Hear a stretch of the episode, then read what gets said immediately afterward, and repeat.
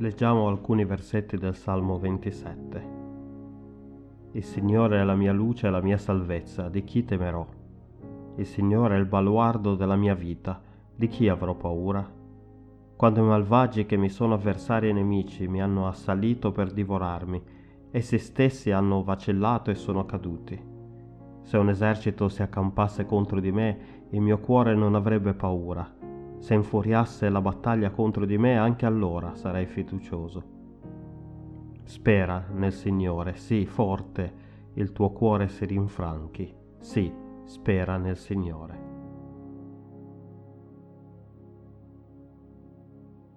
Preghiamo.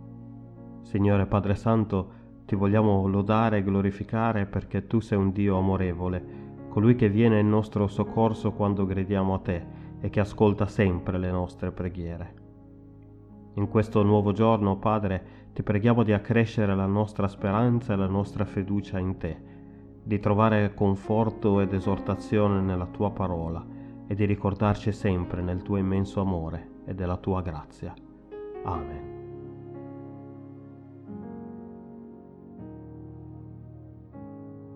Leggiamo dal Libro degli Atti degli Apostoli al capitolo 12, versetti 6 e 7. Nella notte che precedeva il giorno in cui Erode voleva farlo comparire, Pietro stava dormendo in mezzo a due soldati, legato con due catene, e le sentinelle davanti alla porta custodivano il carcere. Ed ecco un angelo del Signore sopraggiunse e una luce risplendette nella cella L'angelo, battendo il fianco a Pietro, lo svegliò dicendo Alzati presto, e le catene gli caddero dalle mani.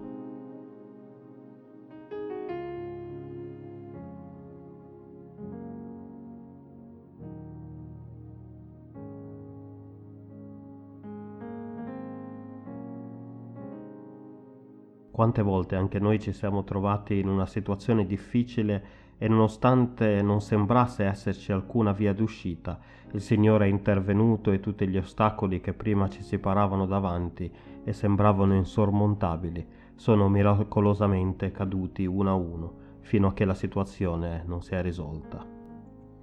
Nel nostro racconto troviamo Pietro in una situazione assolutamente disperata, senza un'apparente via d'uscita.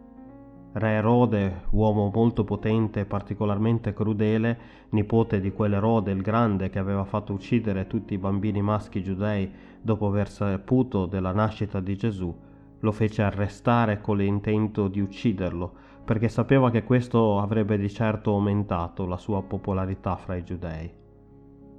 Pietro si trova quindi in una cella di alta protezione incatenato con due guardie con lui nella cella, uno alla sua destra e l'altro alla sua sinistra per tenerlo d'occhio, e altre due davanti alla porta per assicurarsi che nessuno potesse entrare o uscire.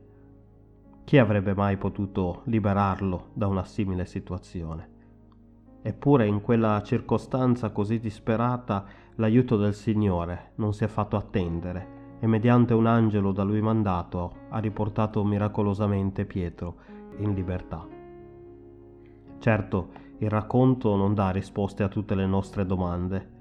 Non ci dice ad esempio perché il Signore non sempre dia risposte così immediate e anzi talvolta sembri quasi che le nostre preghiere rimangano per lo più inascoltate. Inganneremo noi stessi, infatti, se affermassimo senza ombra di dubbio che ciò che è accaduto a Pietro sia sempre il modus operandi di Dio. Nella nostra esperienza di fede invece sappiamo bene che spesso il modo in cui il Signore opera rimane per noi un mistero. Tuttavia ciò non toglie che possiamo comunque avere fiducia sul fatto che non esista nulla di troppo difficile o impossibile per il Signore.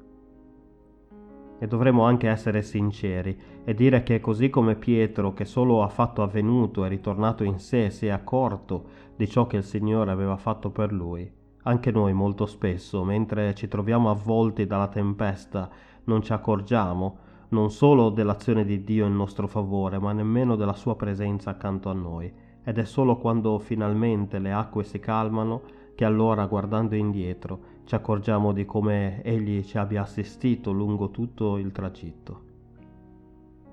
E non possiamo mai dimenticarci che, così come il Signore ha mandato il suo angelo per liberare Pietro dalla prigione, Egli ha anche già mandato a tutti e a tutte noi il suo figlio Gesù per liberarci dalle nostre catene. Che questo racconto della liberazione di Pietro allora possa essere di incoraggiamento per i giorni in cui ci troveremo in difficoltà e ci spinga ad affidarci sempre e sempre di più a colui che può ogni cosa. Amen.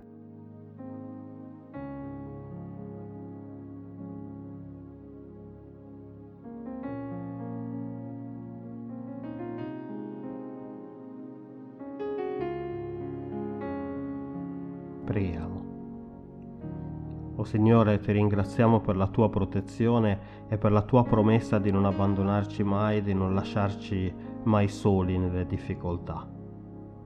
Ti confessiamo, Padre, che non sempre riusciamo a percepire la tua presenza, soprattutto nei momenti più difficili, quando tutto ci appare avvolto dalle tenebre. Ma ti chiediamo di aiutarci a scorgere la tua luce che ci accompagna e che ci guida per Gesù Cristo nostro Signore. Amen.